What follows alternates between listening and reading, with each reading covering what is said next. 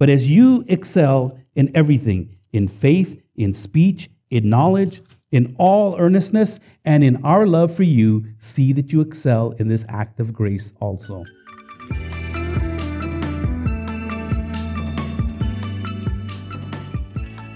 All right. Looks like we're a little bit ahead schedule. Things seem to take a different turn when the full staff isn't here. Our team is not feeling well, and another had to go to work this morning. And so um, I, I, I appreciate you having to put up with me during this time. Yes.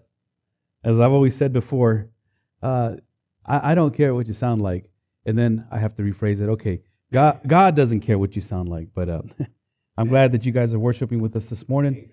And uh, you're here, uh, whether on uh, our Facebook live stream or uh, even SoundCloud, even afterward, after we're we're, we're done with this, as, as, you probably know, or maybe you don't, we have uh, a, YouTube channel as well, and we're building a, a we're building a website, as, and that's coming up really quick, really soon. Everything's going to be the same name, North Park uh, BC uh, BC Church uh, at .org or something like that. I'll get that. I'll get that correctly, but it's all on North Park. But for now, let me have you open up your Bibles to Second Corinthians chapter 8. 2 Corinthians chapter 8, we're going to go through the first 15 verses. And uh, there's something to be said about these verses. If you look around throughout our world, if you look around throughout uh, our state, our city, you would probably agree with me that there is a lot of evil in the world.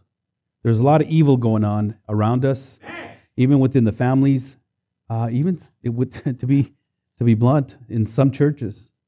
I mean, we can stand here and make a list of all the evils in the world, and, and they all have one thing in common. I mean, we, we can talk about terrorism, we can talk about violence, we can talk about extortion, we can talk about um, all kinds of things drugs, gangs, you name it.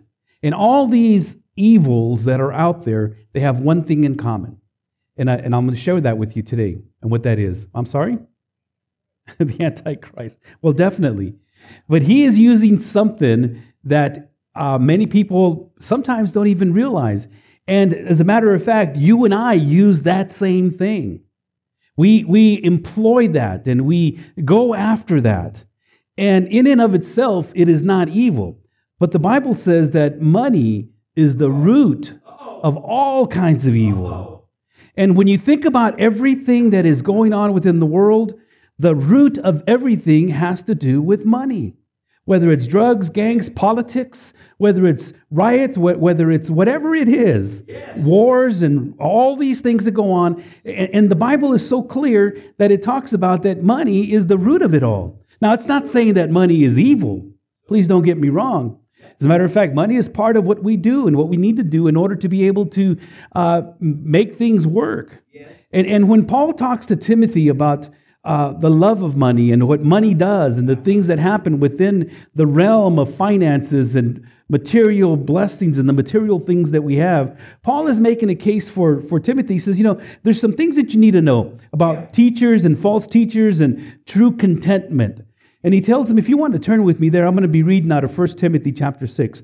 Because what Paul does in these next two chapters, in these next two chapters, chapters 8 and chapters 9, for 39 verses, Paul is talking about giving and what giving does and how it helps and promotes. As a matter of fact, giving is, is on Paul's mind constantly. In 1 Corinthians, we saw a little bit about the giving as well. We saw how giving is able to bless other churches and, and bless other people. And so when Paul is talking about giving, he's talking to us, he's talking to you. But in 1 Corinthians, uh, excuse me, in 1 Timothy chapter 6, in 1 Timothy chapter 6, and I'm going to read only the first few verses of uh, verse 2 and on, he says this to Timothy Teach and urge these things.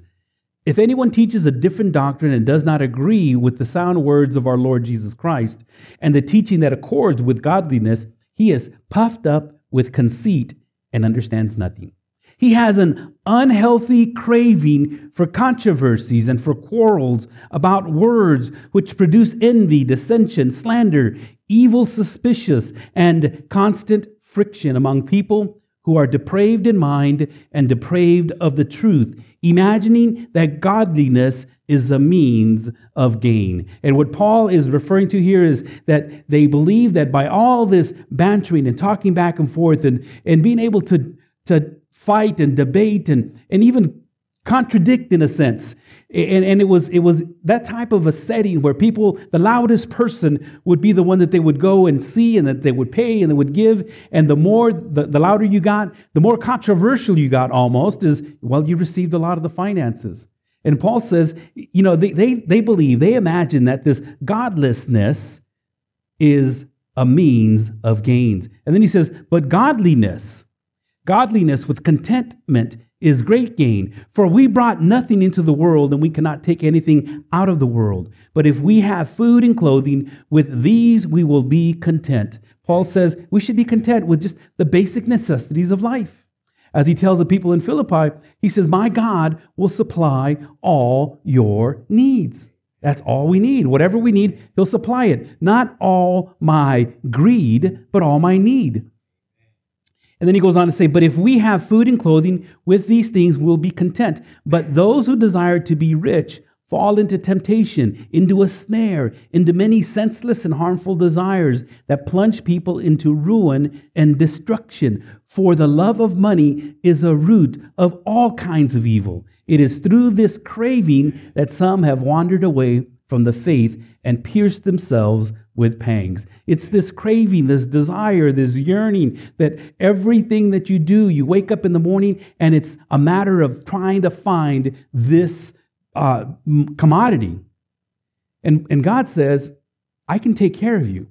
Let me take care of you. I will supply all your needs. Now, money, when used properly, it, it helps. As a matter of fact, uh, he goes on to say in verse 10 For the love of money is the root of all kinds of evil. It is through this craving that some have wandered away from the faith and pierced themselves with many pangs. But as for you, O man of God, flee these things. Pursue righteousness, godliness, faith, love, steadfastness, and gentleness. Paul is always going to the spiritual side of what it is that we should be craving.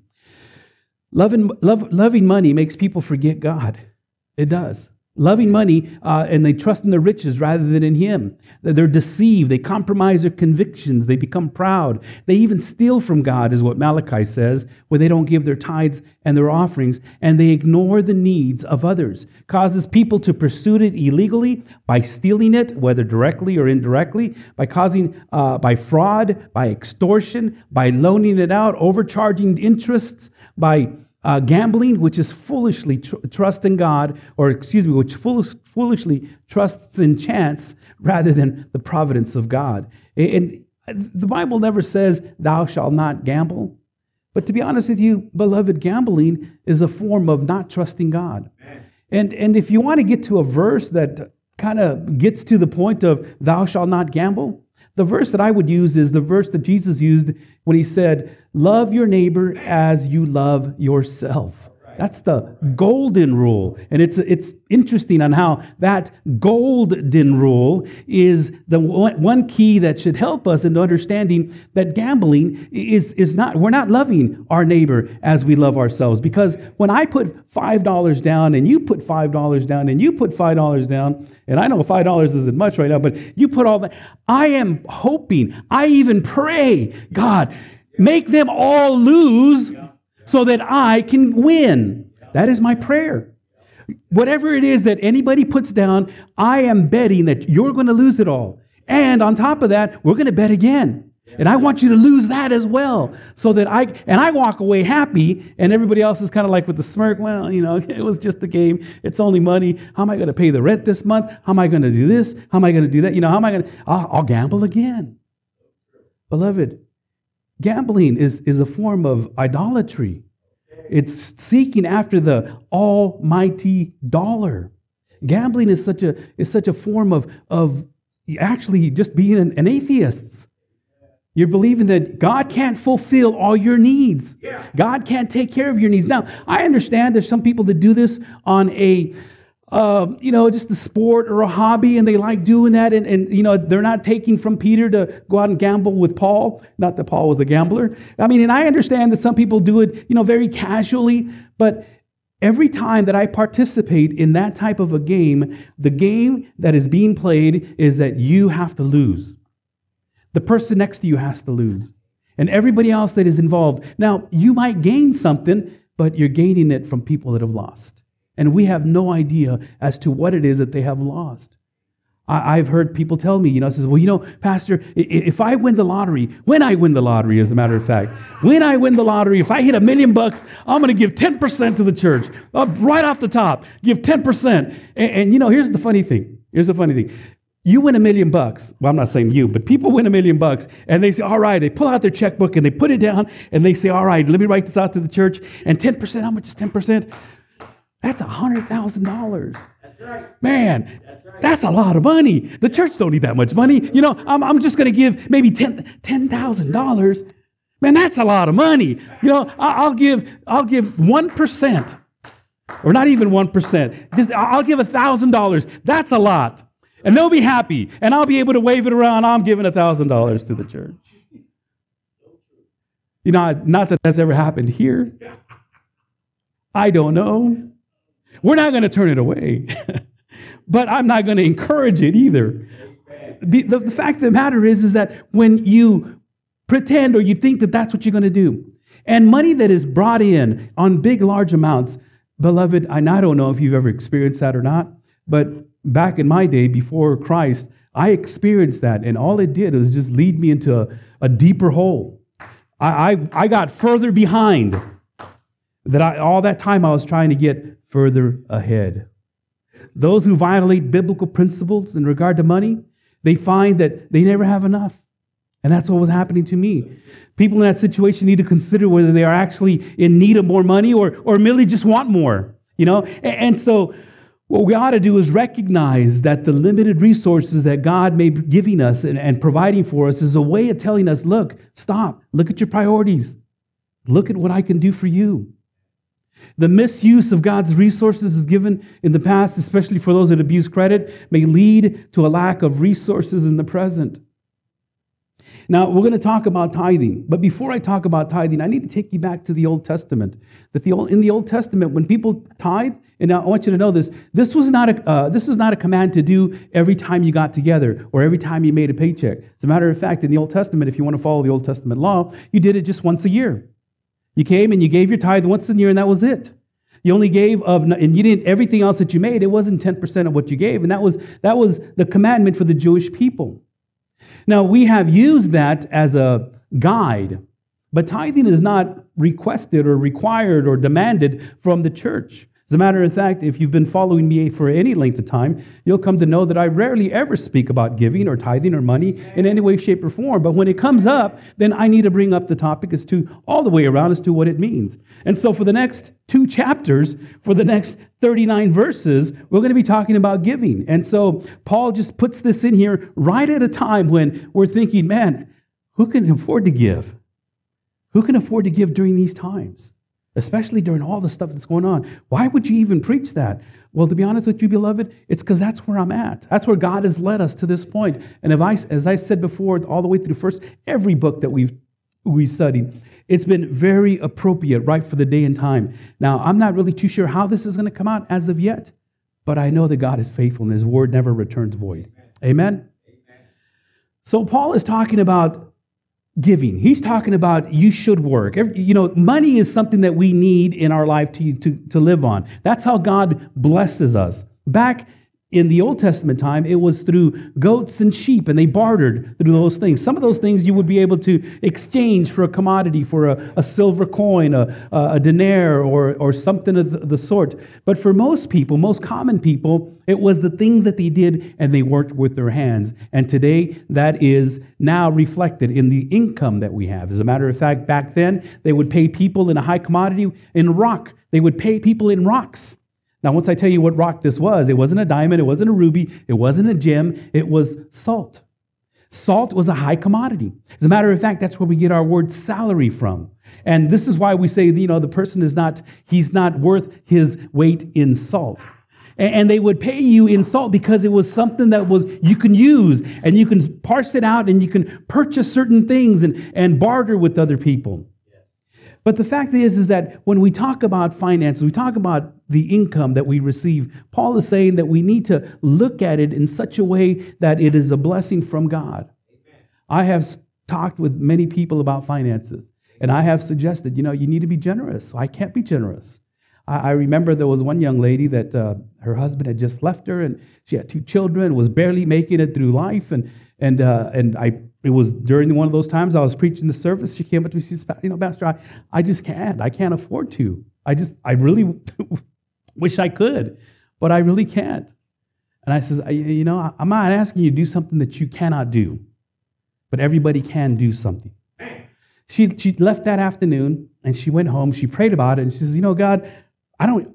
It's, I, I don't already have enough money. you know, I, I can't make it, I can't make ends meet. I'm just going to trust you on this.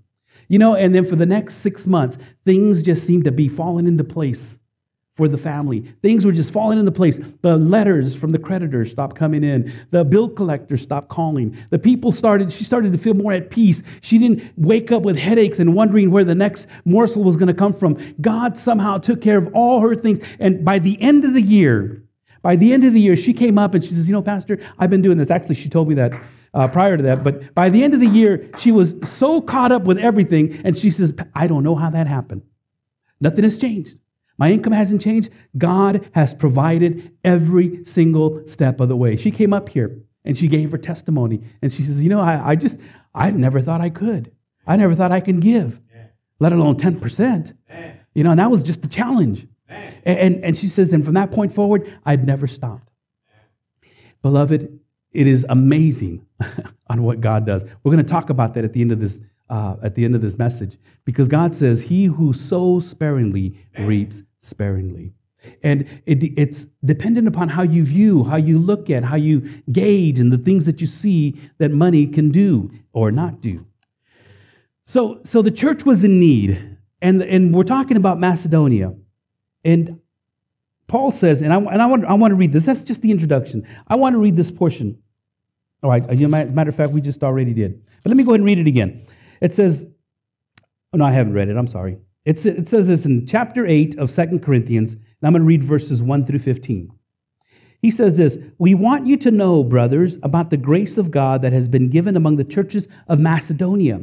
For in a severe test of affliction, that their abundance of joy and their extreme poverty have overflowed in a wealth of generosity on their part. For they gave according to their means, as I can testify, and beyond their means of their own accord, begging us earnestly for the favor of taking part in the relief of the saints. And this not as we expected, but they gave themselves first to the Lord, and then, by the will of God, to us. Accordingly, we urged Titus that as he had started, so he should complete among you this act of grace. But as you excel in everything in faith, in speech, in knowledge, in all earnestness, and in our love for you, see that you excel in this act of grace also. I say this not as a command, but to prove by the earnestness of others that your love also is genuine.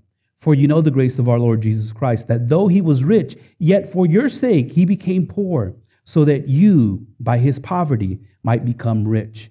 And in the matter I give my judgment. This benefits you, who a year ago started not only to do this work, but also to desire to do it. So now, finish doing it as well, so that your readiness is desiring it may be matched by your completing it out of what you have. For if the readiness is there, it is acceptable, according to what a person has, not according to what he does not have. For I do not mean that others should be eased and you burdened, but that as a matter of fairness, your abundance at the present time should supply their need so that their abundance may supply your need, that there may be fairness. As it is written, whoever gathered much had nothing left over. Whoever gathered little had no lack. Father in heaven, thank you once again for this portion of Scripture. I know that no other topic within the church seems to bring uh, ugly feelings and thoughts and all kinds of things, experiences that they have seen and heard of and been a part of. Projects that they've been parts of and, and found later to be false or phony, things that they have given to and realized that it just didn't pan out the way they thought. And I know that money is a topic, Father, that seems to cause all kinds of dissension in thought and process. So, Father, I pray that you help us to understand what Paul is trying to say here and how we are to apply it to our life. So, Father, we just want to bless you and be uh, diligent in searching your scriptures, your word, as far as what Paul is trying to get across here to the church in Corinth. So, Father, once again, we just thank you and we bless you in Jesus' name. And everyone says, Amen, amen and amen. All right. Now, first and foremost, once again, like I said, my prayer, few topics stir up the emotions of people more, less more than money. I mean, it, it, there's contributions, of fundraising campaigns. There's all kinds of perceived inappropriate intrusiveness and offensiveness. The the handling of the finances, what happens, what doesn't happen, and I bet we can sit here and we can probably talk about things that you have heard of, maybe been a, been a part of, on how that has affected you and your family, and basically your faith and all. Not on top of that, for most people, People don't want to come to church to hear uh, or be, be taught and preached to about their money. It's just not something that they want to hear. And, and so, like I said earlier, that's not something that we talk about or preach about on a regular basis. There's pastors and there's churches that we got to give. We got to give the building program, the lights, the, you know, and we got to give, give again. I went to a church one time where they passed the plate around three times. First time it was for the pastor. Second time it was for the building. Third time it was for the facility. You know, it was just like can't everybody just give all at once? Well, sometimes they do. Some they want to give to a certain.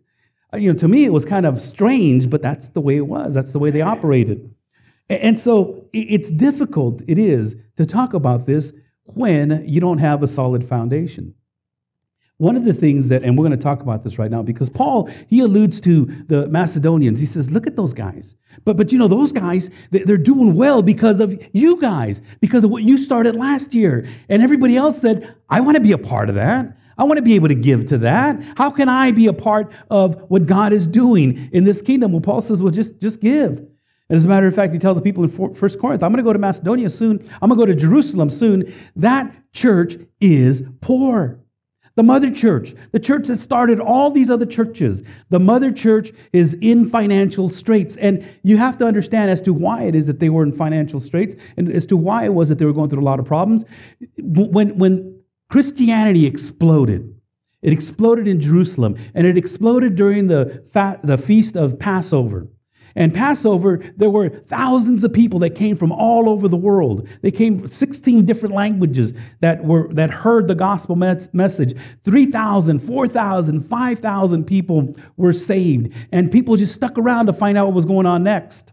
And so they the the the all that work all that depletion of resources and the monies that they brought with them, they had no more. And so people were giving to help them. This is why during the time of, of the rising up of the church, that everybody was gathering together and they were giving to the apostles. They sold all their belongings and they brought it to the apostles so that everybody can have something.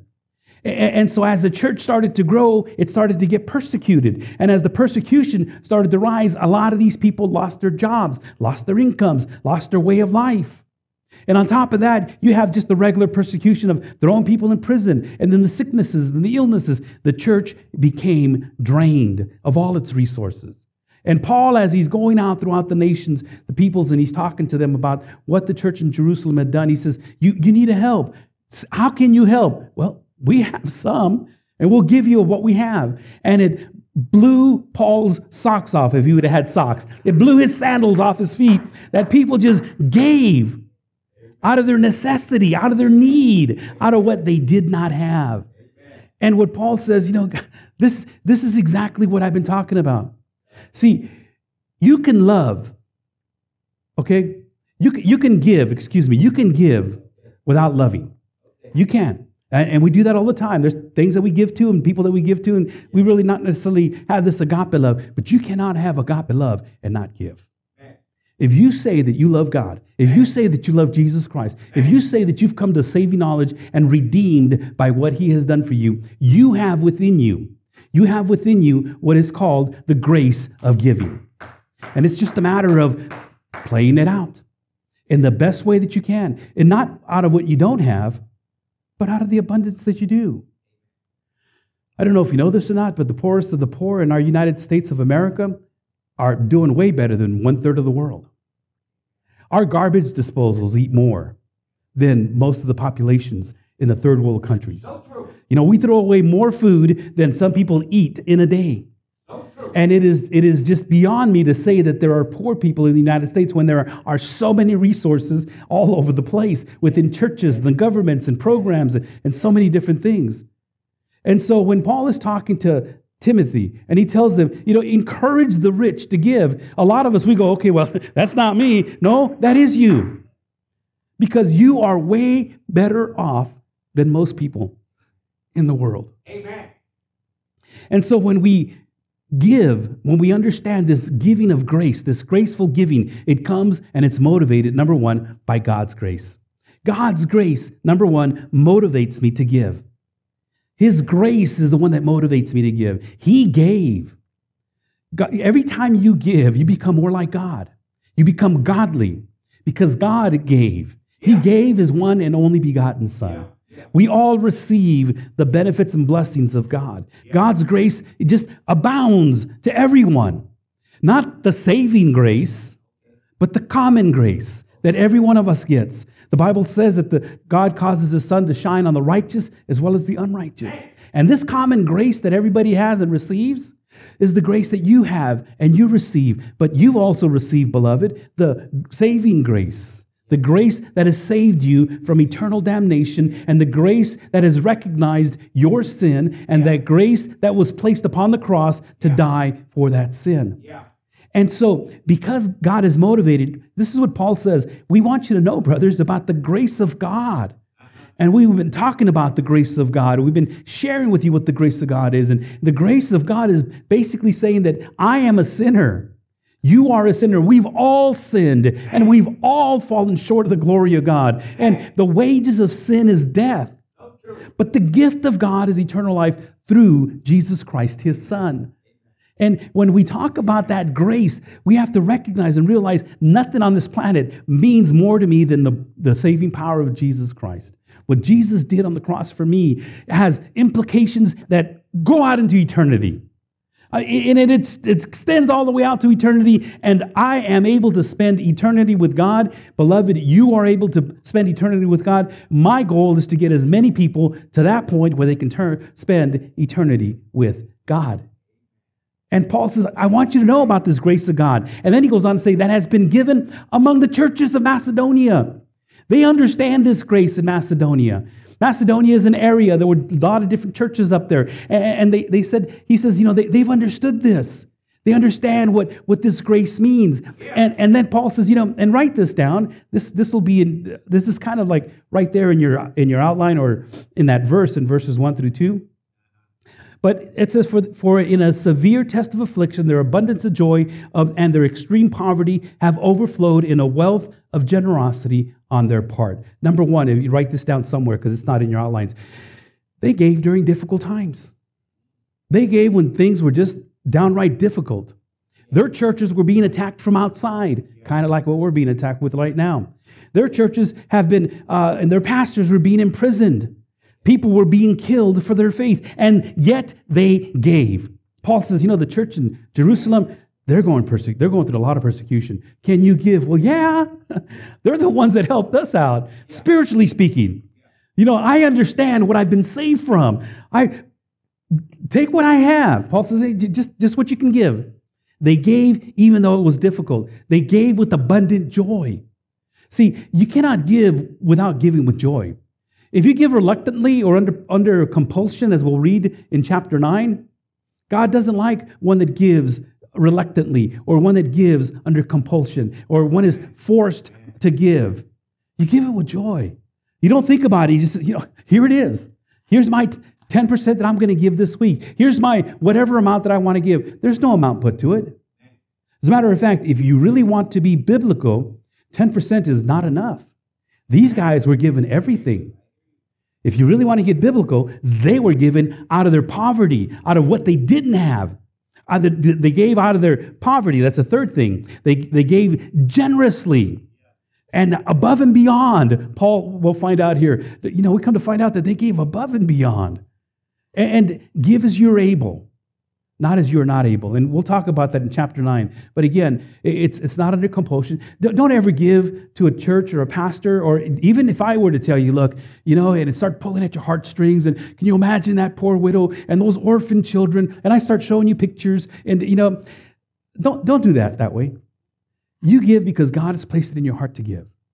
And if God has not placed it in your heart to give, and you feel that, now yeah, I got plenty of money, but God didn't tell me anything, then I would say there's something seriously wrong. Because, again, we started off with the grace of God. We, we started off with what God has already given us. Look at verses 3 through 5. For they gave according to their means, as I can testify, and beyond their means of their own accord, begging us earnestly for the favor of taking part in the relief of the saints, and this not as we expected. Throughout these next two chapters, Paul is not talking about giving to the church. Paul is not talking about paying the bills. Paul is not talking about advancing the, the building program. He's not talking about, and I want you to know something, beloved, and, and you probably have noticed it, maybe you haven't, but we have not asked one penny of you for the building program that we're going through right now. We have not said, oh, we're running out of money. Oh, you know, you got to give because look at how far. God has provided everything through you in so many different ways. And before you even knew that there was going to be a building program, God had already provided it. And that's what God does. And so when you give, it's not because I'm forcing you or I'm asking you or I'm begging you. They're going to turn off the, you know, turn off the lights. Hey, we got somewhere to sit outside now. but they're not going to turn off the lights.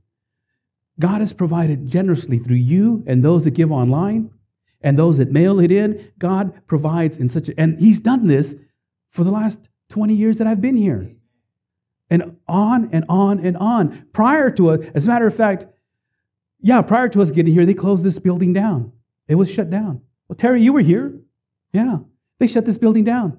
And then they gave it to Terry's pastor at that time, Pastor Ron, and it was hard for them to keep it going in the same direction. They asked, I was looking for a building. He said, Pastor Sal, you want? Yeah, give it to us. And uh, they gave me the keys. They go, there's a note on the building. You have to pay that off. Okay, no problem. We took care of it. There a couple other bills that we had to take care of along the way. But ever since the beginning, we have been self sustaining totally by God's grace. And, and so I can testify to you, beloved, on how God's grace actually works and what He does. I've seen it over and over and over and over again. And that's not even in my life, just in people's lives that have come through here, that have moved on, that have gone up to, to different parts of uh, the area, the Inland Empire. And so we give and we do, God's grace, the grace of giving, God's grace motivates us to give. Number two, I must first give of myself to the Lord. The first thing that you have to do is give of yourself. If I want to give gracefully, if I want to be a part of God's graceful giving, I need to give of myself to the Lord. In verses 5 through 6, but they gave themselves first to the Lord and then by the will of God to us. You know, this is interesting. The, the Paul is saying, you know, Macedonians, they gave. Uh, they gave themselves to God, first of all. They says, you know what? Whatever you want, God, we're going to give you all our life. And they says, you know what? Not only am I going to tell you, God, Jesus Christ, that I love you, not only am I going to say that and believe that you died on the cross for me, but Paul, check this out. I'm going to put my money where my mouth is. I love God. Will you give? Well, you know, I can't right now. You know, are you willing to commit to 10% of your income? Heck no. You only believe what you do. And we might say that we love God. We might say that we love the church. We might say all these things, but when it comes to money, you know, it's amazing on how some people, that, you know, and I know a lot of people, a lot of believing Christians that will spend, you know, just do whatever it takes to get to their temple and take their donations and walk into this huge, glamorous building and walk up and place all their donations at the altar of the slot machine. Ching, you know, and, and you see and you hear, oh man, I lost 200, 300, I lost, man, I lost a lot of money. And I know people personally that tell me this. I says, why don't you give it to the church? Heck no. give it to the church. give it to the church. No, no. It, I, I, I don't understand that. And the reason being is because most people, so called Christians, have not given themselves to the Lord as of yet.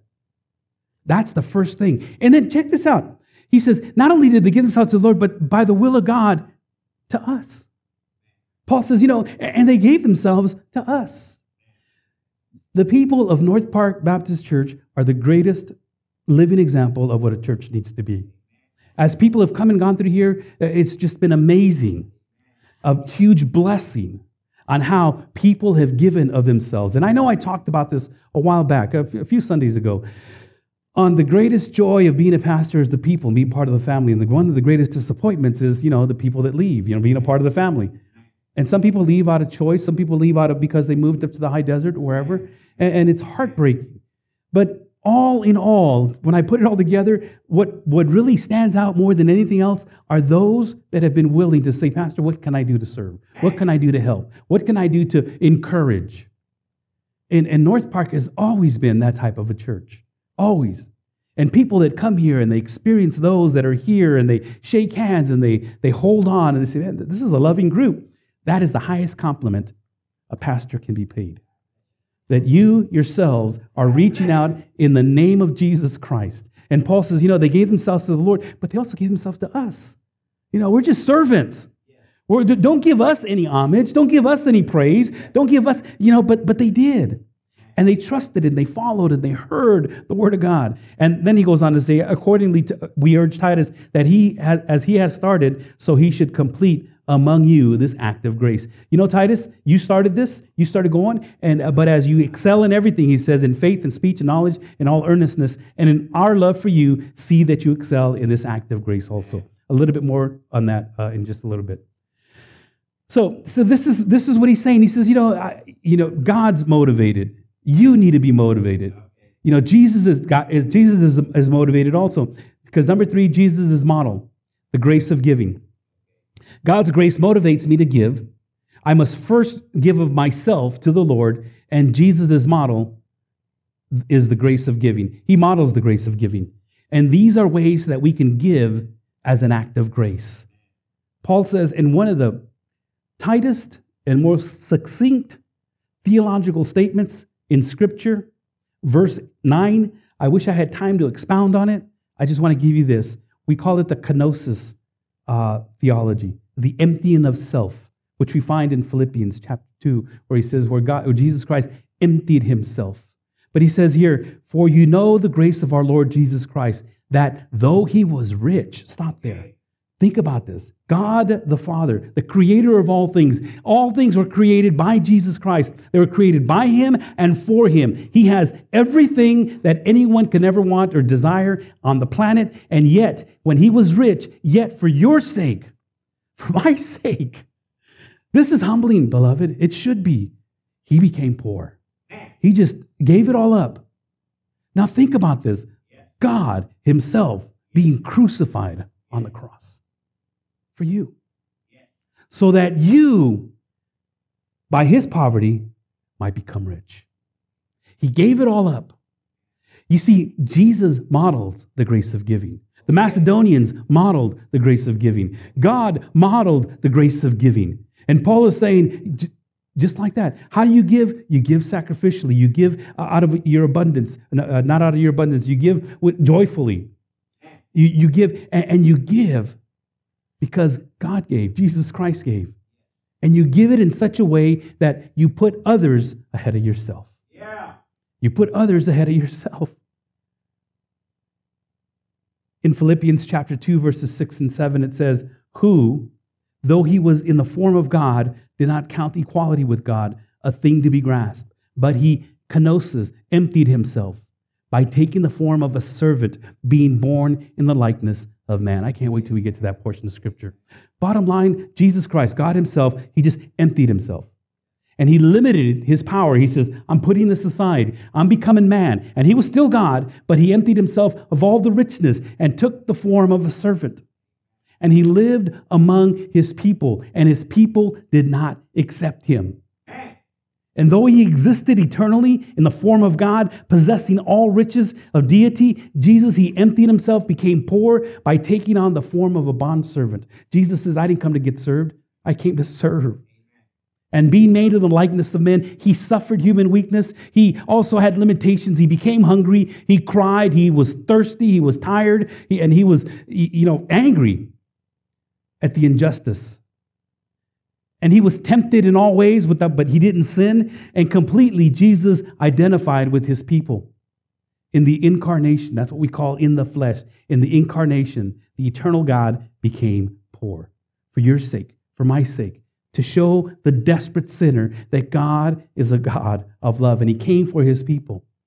This glorious truth that, that, that, Christians that we've been blessed with, every spiritual blessing in the heavenly places in Christ, as Paul says in Ephesians, through his self emptying, self sacrificial love. This is the giving that God expects for us to give. Give sacrificially. Give out of your, your, out of your riches, out of what you have. Give. Number four, I must maintain what I started. I must maintain what I started. Rather than demand a, a, spe- a specific amount, Paul motivated them by reading, reminding them that they were the first ones to begin the giving. They, be, they started giving a, a year ago. And in this matter, he says, I give my judgment. This benefit, this benefits you who a year ago started not only to do this work, but also to desire to do it. So now finish doing it as well, so that your readiness in, in desiring it may be matched by your completing it out of what you have. Remember, Paul's writing a letter. He's somewhere else. He's in Troas, and, and he's writing a letter. He's written the letter. Titus has delivered it. Uh, Titus has read it, or they read it. Titus has brought the news back, and so that now he's saying, I'm going to go to Jerusalem. I'm on my way. I'm going to pass through there. I don't want to be mad at you guys when I get there. Straighten things out. When I get there, let's fellowship. Let's, I don't want to have to be yelling at you guys. I mean, because, but I, I yell at you because I love you. And I, but I want to spend time in fellowship. So get this, get this ready. You started this. You were the ones that initiated it. And you were not only the ones that initiated it, but you started it. Keep going after it. Maintain what you started. Maintain it. And so he didn't say, you know, put aside 10%. He didn't say, you know, put an X amount of dollar. He says, no, just give. Oh boy, and did they give. And they gave cheerfully and willingly because God loves a cheerful giver. We'll see that here in the next chapter. So th- there are many who start even that, that start off well. People say, "Oh yeah, you know, I'm going to give, I'm going to give," and we had a lot of people, you know, uh, at the beginning of the year. And one of the things that really concerned us, I guess you would say, was when this COVID hit and a lot of things started to, to happen. People stopped showing up, and and we says, "Okay, well, you know, we're just going to have to trust God." And and then all of a sudden there was this what they called a, a I forget the PPP, I guess it's kind of like a loan that you can get from the bank with no interest. And if you can prove that you used it all, and uh, then you don't have to give it back. And and they sent me a, the, you know, me and the bank manager. I'm not going to mention which bank manager. We we have a very close relationship. And he called me. He says, "Sal, fill this out quick. You'll be the first ones in line." And I says, "All right." So I downloaded it. Very few questions, very little questions, and the amount that I was we were going to get. I says, "Wow, that would really help us out." I really sat there and I prayed about it. And I says, "You know, I just I just, I just didn't feel right. I mean, I filled it out, but I never signed it. And so he calls me up uh, a couple, hey, you haven't sent that application back. What's going on? Yeah, yeah you know what? I'm, I'm still praying about that. And, and after, after a while, you know, I, I went into the bank and I says, you know, I want you to know something. Uh, we're not going to do it. You're not. He says, no, we're, not. You know, well, it's kind of too late now, but, you know, because, I mean, it's too late to actually put in the application because he says, man, we got so many apps and everybody's hurting and every. I said, well, we're going to trust God. We're going to trust God. That very next week, a huge check came in the mail. It just blew us away. We're going to trust God. We're going to trust God. And, and so, what we have to understand is when we start to give, and things can get hard, things can get tough. And by the way, and I can say not only of our church, but a lot of the other churches that God has been blessing, and there's some churches that just have not made it. But I talked to a pastor friend of mine just recently. He says, you know, you know, Sal, last month was the highest giving ever of our church. People are just coming by and bringing their donations, and their, you know, we, I mean, God is just being faithful. I says, yeah. What were you afraid of? Open up your church. And, and God has provided, and, and the same thing here, God is actually taking care of our place. Because people like you, people that have committed and said, you know, we're going to do this. And it's going to be difficult and it's going to be hard, but the reason you're doing this, and this is kind of more of a reminder for those of you that are giving, is because you were motivated by God's grace. Because Jesus gave you an example and gave you the example of what the fall of given grace, that you gave yourself first and foremost to the Lord, and now you're realizing, you know, I'm, I'm in way too deep. I got to maintain what I'm doing. And I, I know that this is difficult. Some people give, you know, they start off strong and then they, they fizzle off. And I go, well, you know, again, are you seriously thinking about what God's done for you? Because we must give. We must give in a sense that, that God has blessed us with. That is what we do. Number five, I must manage my giving. Not only maintain, but I must manage. He says, For if the readiness is there, it is acceptable according to what a person has, not according to what he does not have. In essence, don't go in debt. Don't borrow money to give to the church. Don't, you know, rob the, the Let me see if I can put this this way. When, when I get paid at a job, I get paid at a job, uh, and, and so I have to have a job. And so when I, when, I, when I leave my work, I need a place to go. So I go and I talk to a real estate agent, a landlord, or whatever, and, and I say, "Well, I like this house. How much is it? Well, it's two hundred fifty thousand. Wow, that's a lot of money." He says, "Yeah, you have two hundred fifty thousand? No. Okay. Well, we're going to make a contract. For 30 years, can you pay, you know, $1,500 a month? I go, well, yeah, I can do that. Okay, so that's the contract we made. So you have this house now, and it's not yours yet because, you know, you haven't paid it off. And once the 30 years are over and it's all paid off or sooner, then it's your house. But until then, you have agreed to pay $1,500. All right, great. So now I have a house to come home to. Now I need electricity. I say, well, or, or utilities. And I go, and the, the, every one of them say, okay, well, we'll make a contract. You'll pay month by month, and this is, this is how much you'll pay, or depending on how much you use. I need furniture. I need a car. I make contracts. I make deals. And okay, and so I might be getting paid $5,000 a month. I don't know. I'm just throwing out a figure. $5,000, $6,000 a month. I'm getting $6,000 a month. And out of that $6,000, I know that 3500 is already called for. That money that I make, and here, here's my mistake. My mistake was that on Friday, I got my paycheck, this is my money, I'm gonna do whatever I want with it. It is not your money. That money does not belong to you, it belongs to the people that you made a contract with. My mistake was it was my money, it's Friday night, party time, Saturday, party time, Sunday, or you know, Monday shows up, hey, I only got 50 bucks. I can't pay anything. I might as well spend that also. That was my lifestyle. That was my lifestyle. I, I hate to admit it. And so, because my mistake was thinking that that was my money, no, it wasn't. I made an agreement ahead of time to make it to the bank or to wherever it was, supposed to go. It was their money. I was indentured to them because of what they gave me.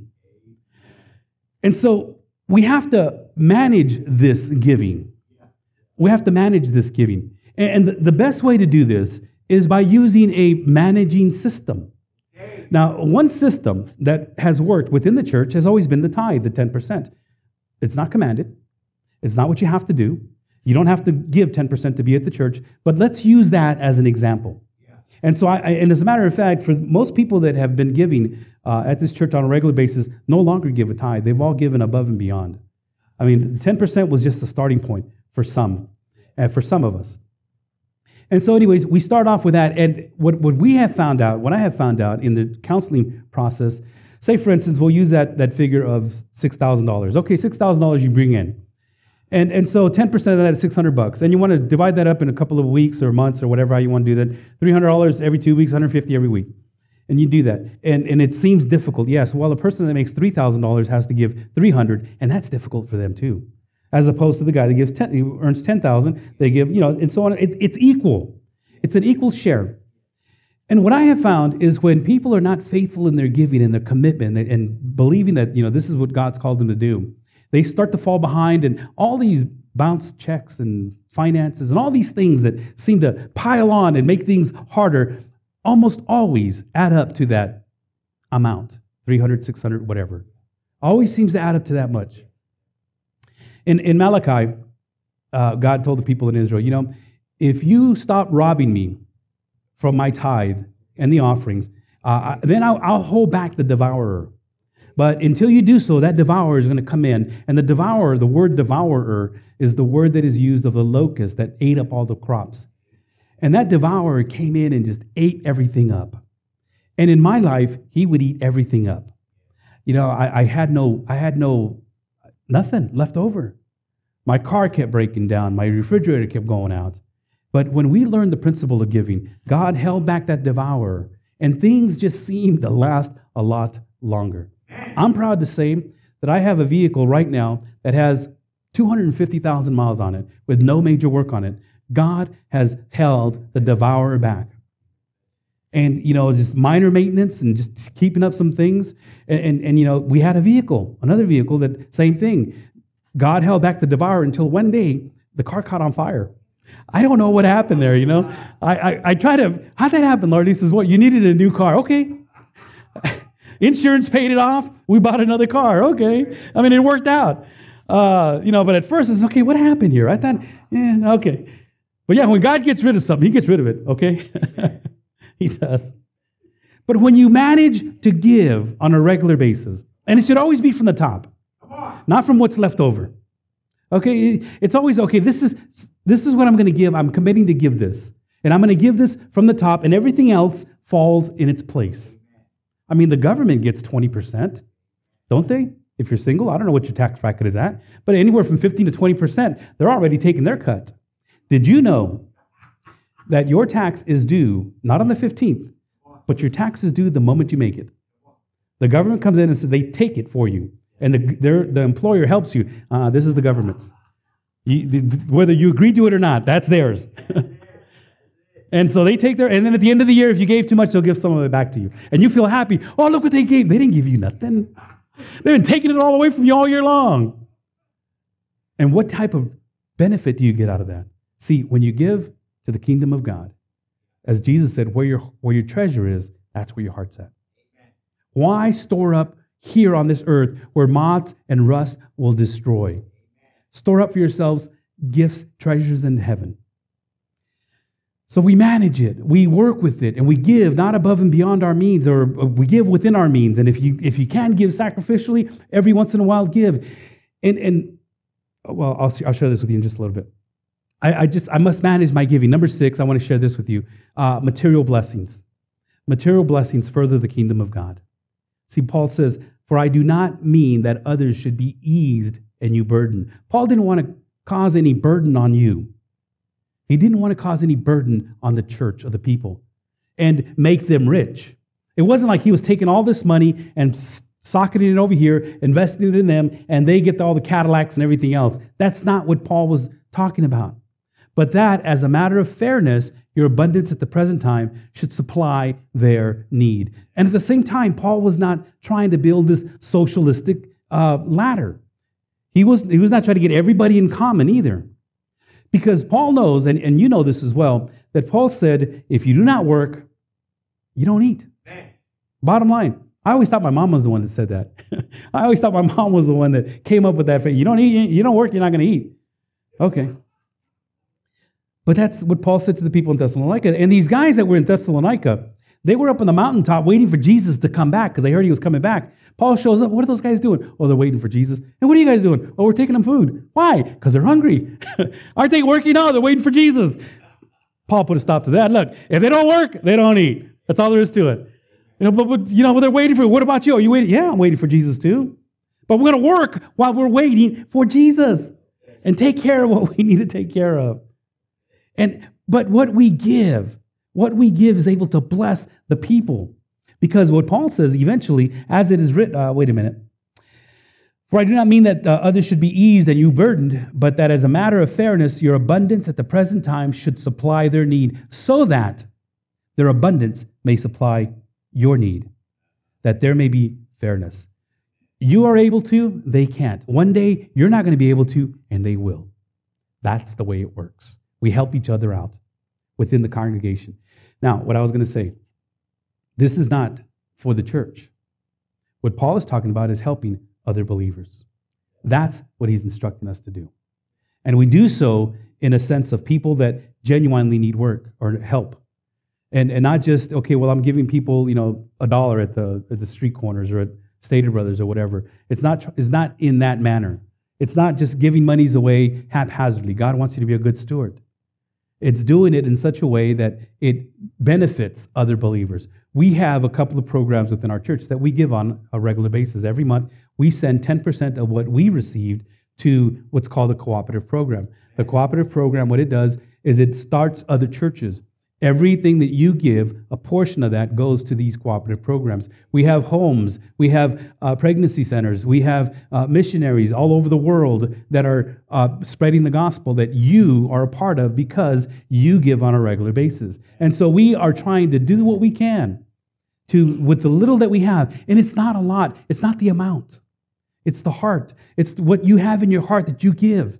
But when you give and what this person gives and what that person gives come together, it, it, it makes the building, excuse me, makes the growing of the church more feasible. And so we help each other out. And you, and you go through the church, not just, uh, you can, or, you, or if you see a brother or somebody that's in need, you help them out, and they in turn will help you out. But Paul says, and God says, be careful. Just don't give it away to anybody. I, I stopped giving money to people that are asking for it on the streets. I, I don't. I, I, I, stopped doing that years ago. What I do is, how can I help you? Yeah. Well, I need five bucks. Well, no, no. Yeah. How can I help you? Yeah. Do you need a ride? Do you need to go somewhere? Well, I need some food. I says, well, you know, I can take you somewhere where they have food. Can't you give me any money? No. I mean, I, I, don't, I don't give money out anymore because, you know, if they really want help, I can help you. I'll take you to a, a, a, couple of places that I know of, some homes, a ranch, or I'll take you to places that you can get some help. I don't want that kind of help. Well, what do you want? I just want money. I can't help you. Then I, I, just stopped saying, I can't help you. One person asked me one time, What, you don't have any money? I just saw you going to the store. I didn't say I didn't have any money. I says, I can't help you. You want help? Yes. Come on. No. I know it's difficult, it's hard, and, and it's that's that's what I do. And I know some of you feel like, you know, well, I need it. Well, that's okay. If God's placed it within your heart to do that, then go ahead. And, you know, but that's that's on you. The last thing I want to share with you is magnify your giving. And we need to go back to verses 5 and 7. But as you excel in everything, in faith and speech and knowledge and all earnestness, and in all our love for you, see that you excel in this act of grace also. I, I needed to go back to it because Paul put it right at the beginning. And, and, and I'd, like, I'd like to close with that part because this is the challenge for all of us that we need to magnify. We need to make it bigger, greater. And, and I don't know how God is calling you to do that. You know, and, and whatever it is, God's going to give it to you in your heart. He's going to share with you what it is that you should do. Because, you know, you say you have faith, well, great. You uh, know, and that's fantastic. Paul says, just like you excel in your faith, just like you excel in your speech, in learning how to talk about what Jesus Christ has done in your life, just as you excel in your learning, in your knowledge, in your earnestness and in your love for us. Just like all those things, Paul says, I want you to increase, I want you to magnify your giving on this act of grace. Giving as an act of grace starts with God. When I give myself to God, because Jesus Christ himself emptied himself of being God. And he asked us to maintain these things that we started when we committed ourselves to giving before God and manage what God has given us. And understanding that everything I give furthers the kingdom of God. Yeah. So I want to magnify my giving because I want to magnify God, magnify the Lord and worship Him. And I want to give myself in a way that'll magnify Him. Because ultimately it's about Him, not about the church. It's all about Him. Let me ask you to stand. God bless you.